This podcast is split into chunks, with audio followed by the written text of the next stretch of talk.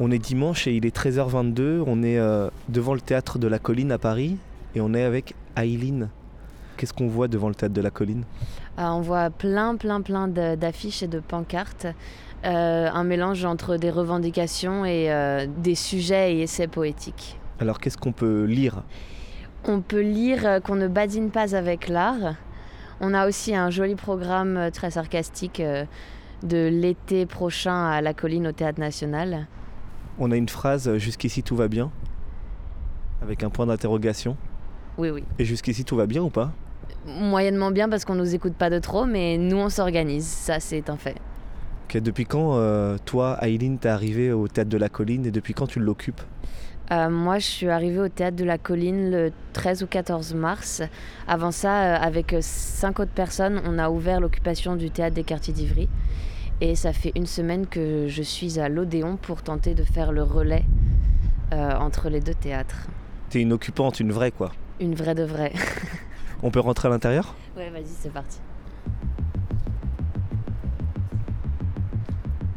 Aujourd'hui, c'est un numéro un peu spécial des Chichas de la Pensée. Nous sommes un dimanche d'avril. Nous sommes au théâtre de la Colline, Paris 20e. Théâtre national occupé depuis le 9 mars dernier par des étudiants et élèves en galère. Comme une centaine de lieux, le théâtre de la Colline est le centre de lutte et de cri d'une jeunesse française. Eileen et Alex en font partie. Elles ont 24 et 19 ans. Elles sont élèves comédiennes, autant dire, sans boulot depuis la nuit des temps. Elles occupent les lieux depuis le début, ou à peu près. Elles dorment, mangent, lisent, créent et luttent, sans distinction de nuit et de jour, Aujourd'hui, les Chichas de la Pensée partent à leur rencontre. en espérant qu'à travers elles, ce sont les voix de jeunes précaires qui résonnent. Bienvenue au théâtre de la Colline, version 2021. Un théâtre de résistance et de rêves intacts.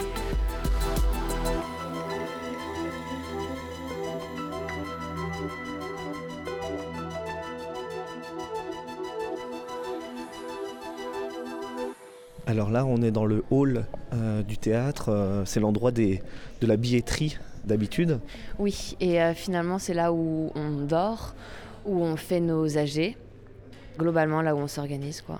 Donc là, on voit que, que le théâtre est véritablement occupé puisque ces tables et ces chaises sont pas là d'habitude, ces tableaux, ces notes sont pas là non plus. Ça a été dur de prendre ces aises à l'intérieur. L'entrée a été assez ok parce qu'on a été presque invités, on va dire. On a eu cette, euh, tous en tant que groupe cette sensation qu'en fait le théâtre quand même appartient à ce... Enfin, c'est à la base euh, un endroit qui appartient au peuple à, à proprement parler, quoi, historiquement. Du coup, ça a été assez facile de dire qu'on était chez nous. Et je pense que c'est le retour à la entre guillemets normale qui va être bizarre euh, quand on va revenir voir des spectacles à la colline, si ça nous arrive, de devoir rester vraiment dans les règles de fonctionnement d'un théâtre, quoi. Je vois là-bas qu'il y a un tableau, les stratégies en GAV. Qu'est-ce que ça indique? Ça indique qu'il faut évidemment toujours se préparer à l'arrivée au nom de la police. C'est vrai, euh, à l'intérieur des lieux, mais aussi euh, quand on fait nos actions, qui sont donc extérieures, les gardes à vue sont toujours possibles, surtout en confinement, enfin en temps de confinement. Et parce que nos actions sont majoritairement revendicatives, même si c'est- c'est artistique aussi, et du coup ça plaît pas forcément tout le temps. Est-ce que euh, vous avez l'impression, vous, occupant euh, du théâtre de la Colline, d'être en, danger ou sur un fil euh, compliqué à tenir euh, en étant ici à l'intérieur? En fait, oui, clairement. Ce qu'on fait là, on le fait pas parce qu'on est une colonie de vacances ni une résidence de création, on le fait parce qu'il y a un réel danger de précarité derrière et c'est une situation qui est vraiment insupportable, que ce soit vraiment pour les étudiants et les étudiantes, enfin les élèves en fait, parce que tous n'ont pas le statut, comme pour les personnes qui sont déjà entrées dans le métier et qui, euh, avec cette situation qu'on vit depuis un an, sont vraiment en difficulté. Et moi, je pense aussi que euh, la Covid, ça n'a vraiment pas été un déclencheur des problèmes, mais vraiment une situation qui met en lumière des problèmes qui sont ancrés et réels. Et je pense qu'il y a quelque chose de l'ordre de la redistribution qui doit vraiment se passer. Est-ce que tu penses qu'il est possible pour toi aujourd'hui de vivre de ton art? Euh, Aujourd'hui, non, c'est un fait. Ça fait deux ans que je suis sortie d'école. Je ne travaille pas. Euh, Enfin, en fait, si, mais je ne suis pas payée. J'ai pas le droit au RSA, j'ai pas le droit au chômage parce que j'ai moins de 25 ans euh, pour le RSA. Et moi, j'ai la chance d'avoir une- une mère qui peut payer mon loyer en fait. Mais moi, je pense à tous les jeunes dont c'est pas le cas. Et je me dis, enfin, réellement, moi, je serais à la rue en fait si ma mère la pouvait pas m'aider. Et c'est pas normal, je trouve, qu'un pays abandonne sa jeunesse comme ça. Il y a vraiment, c'est symptomatique d'un vrai problème, je pense. Ouais, j'ai d'autres choses, mais on, va, on, a, on a longtemps pour se le dire. Est-ce que vous voulez déjà euh, visiter? Oui, on te suit. Ok, ça marche. On passe là euh, devant la, librairie du théâtre et puis euh, tout de suite il y, a des, il y a des marches c'est là où vous avez installé vos, lits euh, Oui, on a installé nos lits. En fait, on a installé nos lits partout. Et c'est là aussi où on, cuisine. Euh, on a ramené quelques... parce qu'on n'a pas accès aux cuisines. Du coup, on a ramené des plaques et ils nous ont prêté un frigo euh, pour qu'on puisse quand même se nourrir. Le théâtre est occupé depuis le 9 mars, c'est ça? Ouais, c'est ça. Et toi, t'es arrivé le 14 Oui, j'étais pas à Paris. Et du coup, moi, a appelé aux écoles euh, nationale de se regrouper. Et il s'est avéré que beaucoup d'autres personnes, d'autres écoles sont venues. Et euh, il y a eu un vote avant même l'entrée pour avoir un maximum de représentativité dans le théâtre et qui n'y ait pas juste euh, les trois écoles nationales qui sont à Paris qui puissent occuper les lieux. Mais qu'est-ce qui fait que toi, à 24 ans, tu te dis il faut que j'y aille, il faut que j'aille dormir sur place, il faut que j'occupe cet endroit? Parce que je pense que c'est on est une génération à vouloir faire changer les choses, mais qu'on veut le faire ensemble profondément. Et aussi parce que je pourrais, je suppose, travailler dans une éthique qui ne me plaît pas. Et je pense que ça, c'est vraiment constitutif de, de, ce métier aussi. Je pense qu'on choisit aussi une éthique et que euh, lutter ensemble pour des droits sociaux, pour tous, pour toutes, euh, c'est plus important que euh, juste me placer ou me faire un. Enfin voilà, moi je conçois pas le métier comme ça et du coup je préfère. Euh, je préfère qu'on travaille ensemble plutôt que de me dire qu'il y a mes copains et mes copines qui occupent et moi qui continue à travailler en fait, c'est ça que je veux dire, enfin qui commence. Alors on, a Alex qui vient de nous rejoindre euh, pendant la discussion. Euh, Alex en deux mots, t'es qui, t'es quoi? Bah, Je suis une occupante de la colline aussi. je suis là depuis le premier jour et c'est un mouvement dans lequel je me reconnais beaucoup donc je passe énormément de temps. Euh, et qui m'apporte énormément aussi. Mais, mais, en quoi on se reconnaît euh, dans un mouvement comme celui-ci? Qu'est-ce qui, nous, qu'est-ce qui nous parle? Qu'est-ce qui nous touche quand on est là? En fait, je pense que c'est un mouvement qui vise à questionner le futur du théâtre et le futur de l'art, et qui vise aussi à réfléchir à qu'est-ce qu'on veut pour demain. Et c'est très intéressant parce que je pense qu'on s'est rendu compte beaucoup qu'on n'était pas forcément d'accord avec euh, comment le théâtre était conçu aujourd'hui et à qui il s'adressait et par qui il était fait.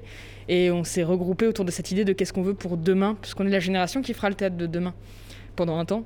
Euh, qui après au bout d'un moment va devoir laisser la place à notre génération et je pense que c'est aussi ce qu'on cherche c'est à, pas devenir à pas devenir les personnes qu'il y a maintenant plus tard il y a un mot euh, qui revient malgré tout euh, dans ces luttes dans ces occupations c'est le mot précarité Qu'est-ce qui veut dire euh, ce mot-là, euh, Alex, d'après toi et, surtout, est-ce qu'il est forcément accolé à notre génération?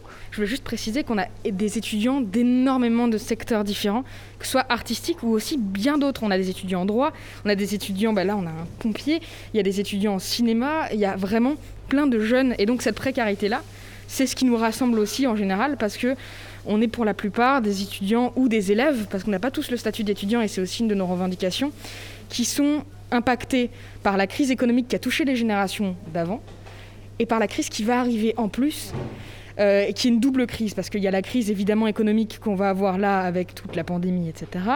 Mais il y a aussi la crise écologique qui, est en train d'arriver, qui est assez indéniable, et je pense que notre génération en est très consciente parce qu'elle va euh, impliquer énormément de changements dans la manière qu'on va avoir de concevoir la suite. Et on a très peur, comme à chaque fois qu'il y a une crise, que ce soit toujours les plus précaires qui soient lésés. Et euh, je pense que c'est vraiment pour ça qu'on se bat aujourd'hui, c'est pour que le futur qu'on a maintenant, qu'on peut entre, entreapercevoir, est très sombre et, très peu enthousiasmant. Et on aimerait pouvoir prendre un virage suffisant pour que euh, finalement, bah, on ait un futur qui soit juste en fait. Comment on transforme l'essai politiquement? C'est-à-dire comment est-ce qu'on aboutit derrière à nos fins je pense qu'on a une particularité dans les luttes ici, c'est que comme on est des artistes, on va pas lutter de manière militante comme la plupart des gens. Enfin, C'est-à-dire qu'on ne vise pas à faire des manifs extrêmement euh, euh, grandes, etc. En fait, on, essaye vraiment de, la lutte par l'art. Euh, parce qu'on a vu dernièrement, par exemple, qu'un film peut changer des choses. Bah, les Misérables, même si au final on ne sait pas si l'essai a été réellement transformé derrière, mais a fait changer pas mal de choses. Il y a beaucoup d'actions de, qui peuvent faire changer des mentalités, et on est vraiment sur cette idée-là politiquement de, lutte, même si on discute aussi avec le système en place de manière vachement plus conventionnelle. Euh, on a des rendez-vous avec les cabinets de Bachelot, euh, de Roselyne Bachelot, Madame Bachelot, euh, avec euh, pas que la colline d'ailleurs, hein. vraiment c'est des délégations de partout en France, de tous les lieux, ça nous semblait très important. Au début ça a été proposé qu'à certains lieux et on a vraiment refusé que la colline prenne cette place de porte-parole ou porte-drapeau, porte-étendard, c'est vraiment pas notre, notre idée. Voilà, on a vraiment ces deux manières-là de, d'arriver à nos fins, la manière un peu plus conventionnelle et la manière artistique un peu plus imprévisible. Le théâtre c'est bien, la musique c'est bien aussi. Euh, si vous aviez un morceau là qu'on pourrait écouter euh, pendant l'émission, on vous laisse choisir. Une des dernières, à un moment on pensait que c'était le dernier euh, rassemblement devant la colline. Et on a diffusé la chanson de Bourville, La tendresse, juste avant de partir parce que les paroles sont magnifiques, on peut vivre sans richesse, mais sans tendresse, ça ne vaut pas la peine. Et les gens ont commencé à danser devant, mais à faire des, à, deux, à trois, à faire des valses ou des choses comme ça. Et c'était pas prévu, on n'avait vraiment rien organisé. Sur ça, on voulait juste mettre la musique et que les gens rentrent chez eux tranquillement. Quoi. Et c'était tellement beau. On peut vivre sans richesse, presque sans le sou. Des seigneurs et des princesses, il y en a plus beaucoup. Mais vivre sans tendresse, on ne le pourrait pas. Non, non, non, non, on ne le pourrait pas. On peut vivre sans la gloire qui ne prouve rien, être inconnu dans l'histoire et s'en trouver bien. Mais vivre sans tendresse, il n'en est pas question. Non, non, non, non il n'en est pas question. Quelle douce faiblesse, quel joli sentiment, ce besoin de tendresse qui nous vient en naissant, vraiment, vraiment, vraiment. Le travail est nécessaire, mais s'il faut rester des semaines sans rien faire, eh bien, on s'y fait. Mais vivre sans tendresse, le temps vous paraît long.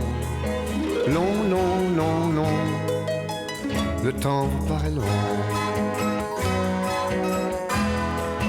Dans le feu de la jeunesse naissent les plaisirs. Et l'amour fait des prouesses pour nous éblouir.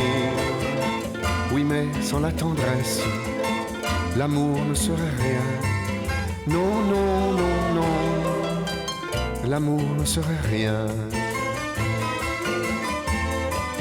Quand la vie impitoyable vous tombe dessus, qu'on n'est plus qu'un pauvre diable, broyé et déçu. Alors, sans la tendresse d'un cœur qui nous soutient, non, non, non, non, on n'irait pas plus loin. Un enfant nous embrasse parce qu'on le rend heureux. Tous nos chagrins s'effacent, on a les larmes aux yeux. Mon Dieu, mon Dieu, mon Dieu, dans votre immense sagesse, immense ferveur, faites donc pleuvoir sans cesse au fond de nos cœurs des torrents de tendresse pour que règne l'amour règne l'amour jusqu'à la fin des jours. On est euh, en bas, euh, près du bar euh, au théâtre de la colline. On a écouté Bourville, donc c'est bien, ça fait du bien. Toi, tu dors où, Alex? Je dors juste là, là, derrière sur le canapé. Mais enfin sur le canapé, non, c'est non, c'est un matelas gonflable. Mais j'ai aussi dormi sur le canapé qui est là-bas. J'ai dormi sur un matelas derrière. J'ai dormi contre le radiateur là aussi. Ça va le chaud, euh, le froid, le chaud? Les deux premières nuits, j'ai pas dormi tellement j'avais froid, mais maintenant ça va. tu rêves de quoi? J'arrête pas de rêver des directeurs général, enfin, du directeur général du théâtre, bref, de discussions avec lui jusqu'à 3h du matin. De... J'ai rêvé, en fait, on a eu tout un problème avec les, les douches, parce qu'il voulait pas nous donner des douches Et euh, j'ai rêvé une nuit que le directeur général du théâtre avait installé, il avait installé des haut-parleurs partout dans le théâtre et il diffusait des vannes genre vous n'avez pas de douche, désolé pour vous. Et nous on pétait des plombs. Donc c'est un peu compliqué au bout d'un moment. Mais ils sont là euh, même dans, même dans les rêves, quoi. Ah bien sûr, bien sûr. Mais j'arrive pas à faire des siestes parce que quand je fais des siestes, je fais des to-do list dans ma tête de qu'est-ce qu'il va falloir que je fasse quand je me réveille. Du coup je dors pas. C'est horrible.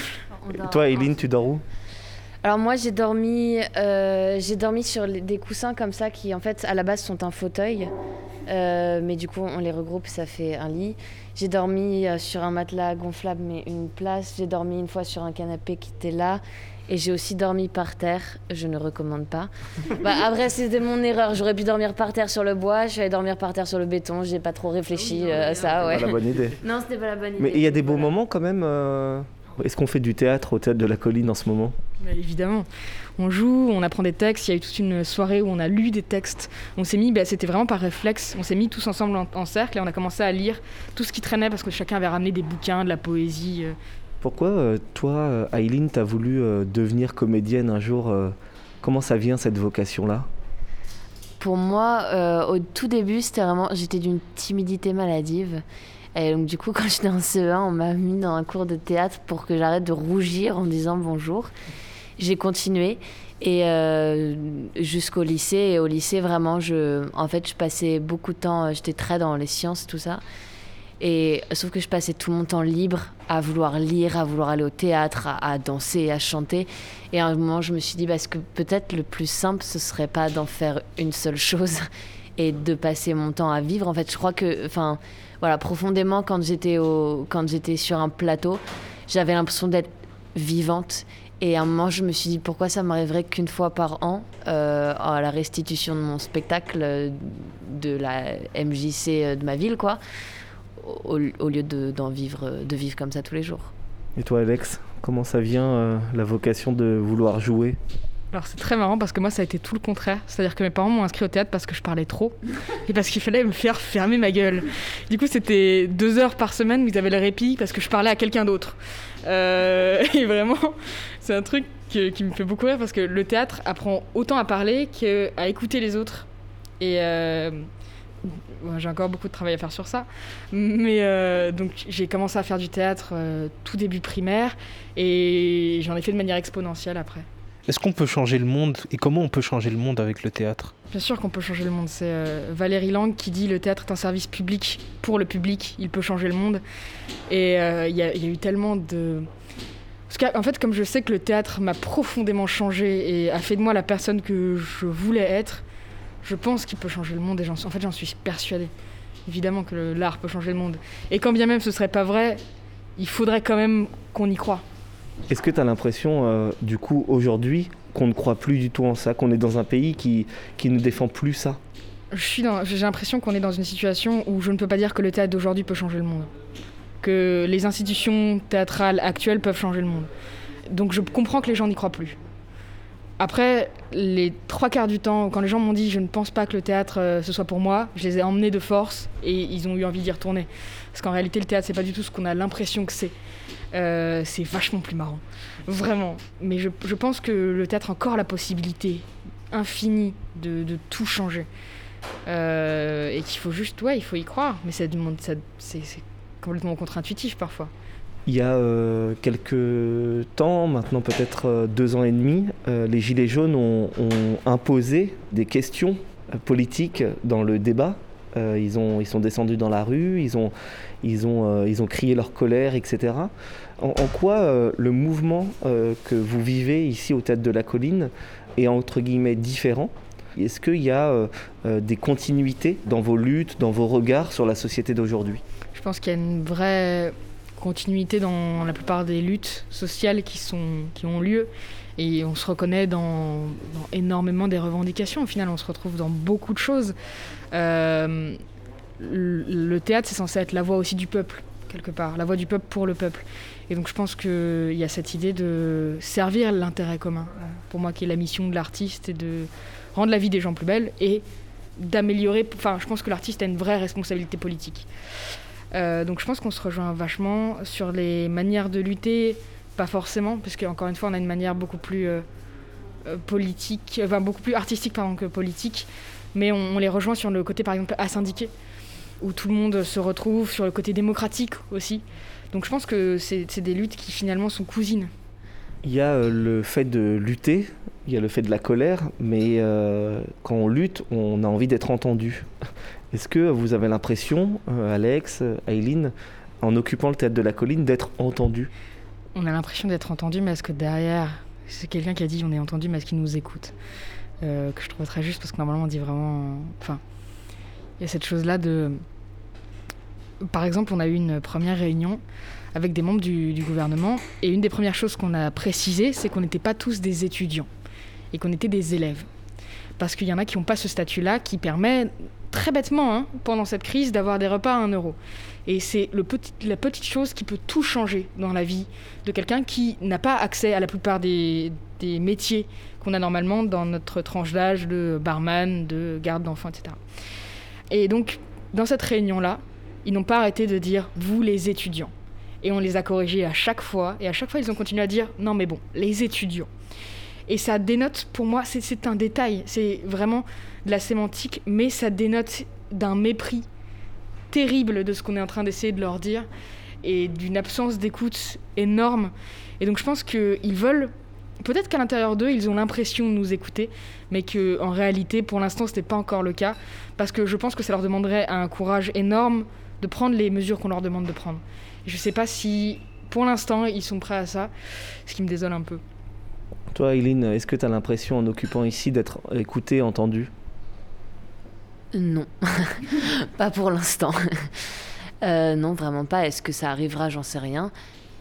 Je pense que j'ai pas du tout envie de m'adresser au gouvernement. Je me suis dit, euh, je, vous le dis parce que tactiquement, je me suis dit c'est le moment ou jamais. Et en fait, je, leur renvoie ce même mépris. Je voilà. Je voudrais m'adresser à, en fait, à toutes celles et ceux qui, qui vraiment suivent ces occupations sans pouvoir forcément y participer, mais qui croient.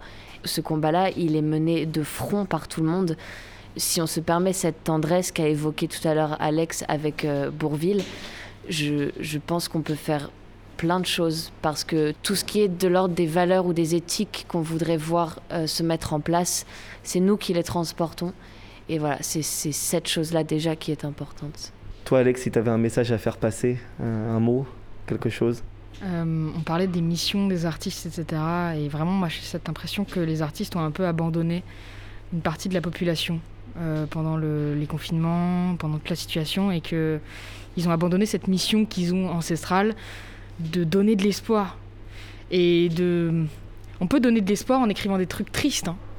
Euh, il y a des études qui ont prouvé que les musiques tristes aidaient à digérer la tristesse. mais je pense que J'aimerais faire passer un message à tous les artistes pour leur demander d'être dignes de la population. Et c'est difficile, évidemment que c'est difficile. Même si c'était pas difficile, on n'aurait pas choisi ce métier-là, sinon euh, on aurait, pris quelque chose d'un peu plus certain, quelque chose d'un peu plus. On, on, se dirait pas tous les soirs, mais pourquoi je fais ça? Euh, Ou tous les. Avant de monter sur le plateau, on, on, se dirait pas, mais je vais tout arrêter. En fait, non, on aurait pris quelque chose d'autre. Et donc j'aimerais vraiment leur demander de. Ouais, d'aider les gens je, sais pas comment faire. Je sais pas non plus comment faire, mais voilà, je pense que c'est notre mission. On peut écouter un, deuxième morceau. Cette fois, c'est Aileen qui choisit. Bah, du coup, vu qu'on a dit qu'apparemment les musiques tristes permettaient de, de faire passer la tristesse, je vais rester sur Chet Baker, Born to Be Blue.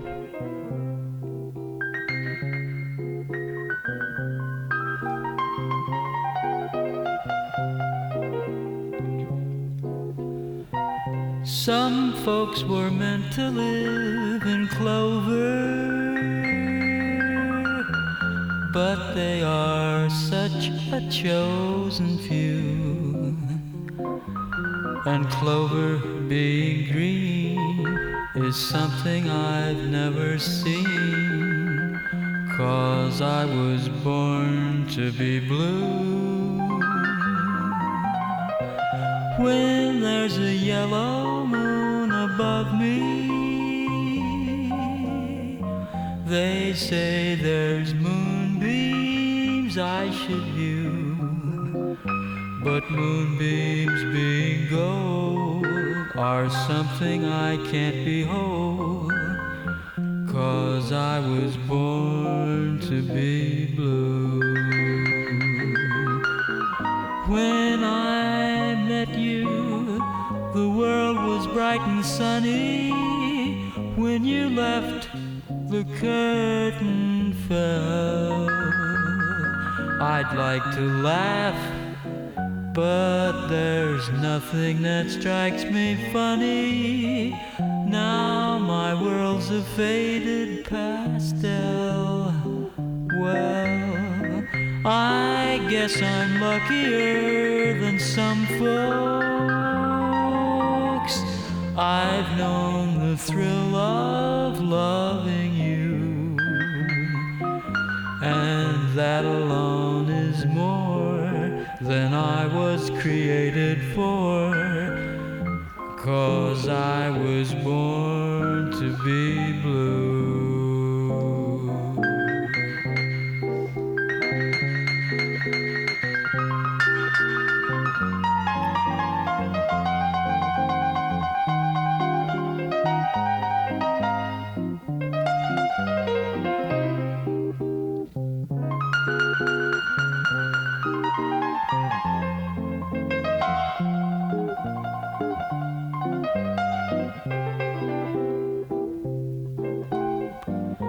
When I met you, the world was bright and sunny. When you left, the curtain fell.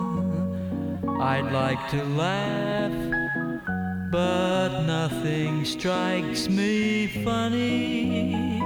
Now my world's a faded pastel. Guess I'm luckier than some folks. I've known the thrill of loving you, and that alone is more than I was created for. Cause I was born to be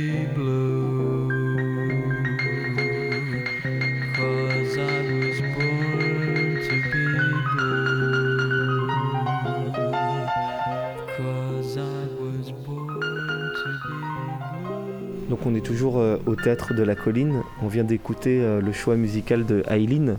Ça va, ça rend pas si triste que ça. Je trouve qu'on va bien. Pour terminer, on voulait faire écouter euh, un texte qui a été écrit par un ou une occupante du théâtre de la colline et qui sera lu ici par, par Alex. Dans quel contexte a été écrit ce texte, Alex? Alors il y a eu un moment de friction avec euh, toute l'administration du théâtre qui serait un peu long à expliquer. Mais en gros, euh, on- avait tout un truc de euh, le théâtre de la colline soutient, soutient, soutient, mais en même temps demande à réduire drastiquement les nombres d'occupants, euh, impose des, des conditions de vie qui sont de plus en plus difficiles. Et donc on a affiché une banderole devant le théâtre sur laquelle il y a écrit La colline abandonne la jeunesse. Et donc c'est une lettre adressée directement au directeur du théâtre pour lui expliquer pourquoi pour nous, la colline abandonne la jeunesse parce qu'on sait que ça l'a beaucoup choqué. C'est ces termes. Il a dit Je n'ai pas été touché, j'ai été choqué. Et donc je voulais lui expliquer pourquoi on avait eu cette pensée-là. Nous sommes des centaines à vous raconter tous les jours la même histoire. La même révélation en lisant le sang des promesses ou en regardant tous des oiseaux. Et pourtant, il y a quelques jours, nous avons été unanimes face à cette constatation. La colline abandonne la jeunesse. Ce n'était pas un coup de colère. Ce n'était pas l'ivresse du groupe, ce n'était pas une provocation. Monsieur, c'était un chant du cygne. La jeunesse de demain est en train de mourir. La jeunesse est triste, et les artistes qui la composent ne peuvent plus faire grand-chose pour elle parce qu'ils ont tout autant de mal à trouver de l'espoir. Nos perspectives d'avenir se brouillent, plus nous essayons de les saisir. Monsieur, nous habitons un théâtre que nous ne peuplerons jamais qu'en tant que spectateurs. Nos spectacles, nos rêves, ne toucheront pas vos planches avant des dizaines d'années. Si vous voulez laisser la parole à la jeunesse, donnez-lui le plateau. Donnez-lui une place dans vos programmations. Je suis désolée d'avoir à vous le rappeler, mais dans vos deux dernières programmations, la moyenne d'âge des metteurs en scène était de 52 ans, plus de deux fois notre âge. Le plus jeune avait 32 ans. Pour vous, il s'agit de chiffres sans existence. Pour nous, c'est une réalité terrible. Il y a une urgence à réagir, à prendre un virage. Je sais bien que ce que je vous demande n'est pas facile ni agréable. Ce que nous vous demandons, c'est un sacrifice. C'est sacrifier les créations de vos amis au profit de l'inconnu et du danger. C'est investir l'argent d'aujourd'hui pour faire l'art de maintenant. C'est aussi proposer des tarifs jeunes abordables pour nous parce qu'aujourd'hui, soyons pragmatiques, 15 euros pour une place. C'est également une semaine de repas au Crous, midi et soir. Ce dont nous avons besoin, c'est donc d'un théâtre par nous et pour nous. Tout ce qui se passe aujourd'hui a besoin d'être raconté. Nous ne comprenons plus le monde, nous avons besoin d'yeux neufs pour le raconter avant qu'il nous submerge. Peut-être que ce que je vais vous dire vous blessera, monsieur, mais je parle avec la sincérité de cette jeunesse que vous avez toujours défendue. Ces dernières années, la colline a étouffé la parole de la jeunesse. Si nous sommes ici, si nous nous battons, si nous dormons dans ce théâtre qui est le nôtre, c'est parce que nous sommes convaincus que cette situation n'est pas une fatalité. Nous sommes convaincus qu'un jour, la partie théâtre de ce théâtre nous laissera l'occuper avec nos rêves. J'espère que mes mots réussiront à vous parler, et que vous rendrez caduque cette banderole. Mais en attendant, monsieur, je crains que le sentiment ne demeure que la colline abandonne la jeunesse. Merci beaucoup Alex, merci Aileen euh, de nous avoir euh, introduit, accueilli et parlé au théâtre de la colline. Euh, ça dure jusqu'à quand là? Bah, ça dure jusqu'à ce qu'on ait accès à nos revendications. Et je tiens à préciser vraiment à tous les jeunes qui nous écoutent que s'ils se reconnaissent dans ce mouvement, ils sont les bienvenus et qu'ils n'hésitent pas à nous envoyer des messages par mail ou par Instagram et qu'on serait ravis de les accueillir. Euh, Occupation la colline 2021. Merci beaucoup, merci, euh, et puis euh, bon courage, bonne lutte, et nous on est avec vous.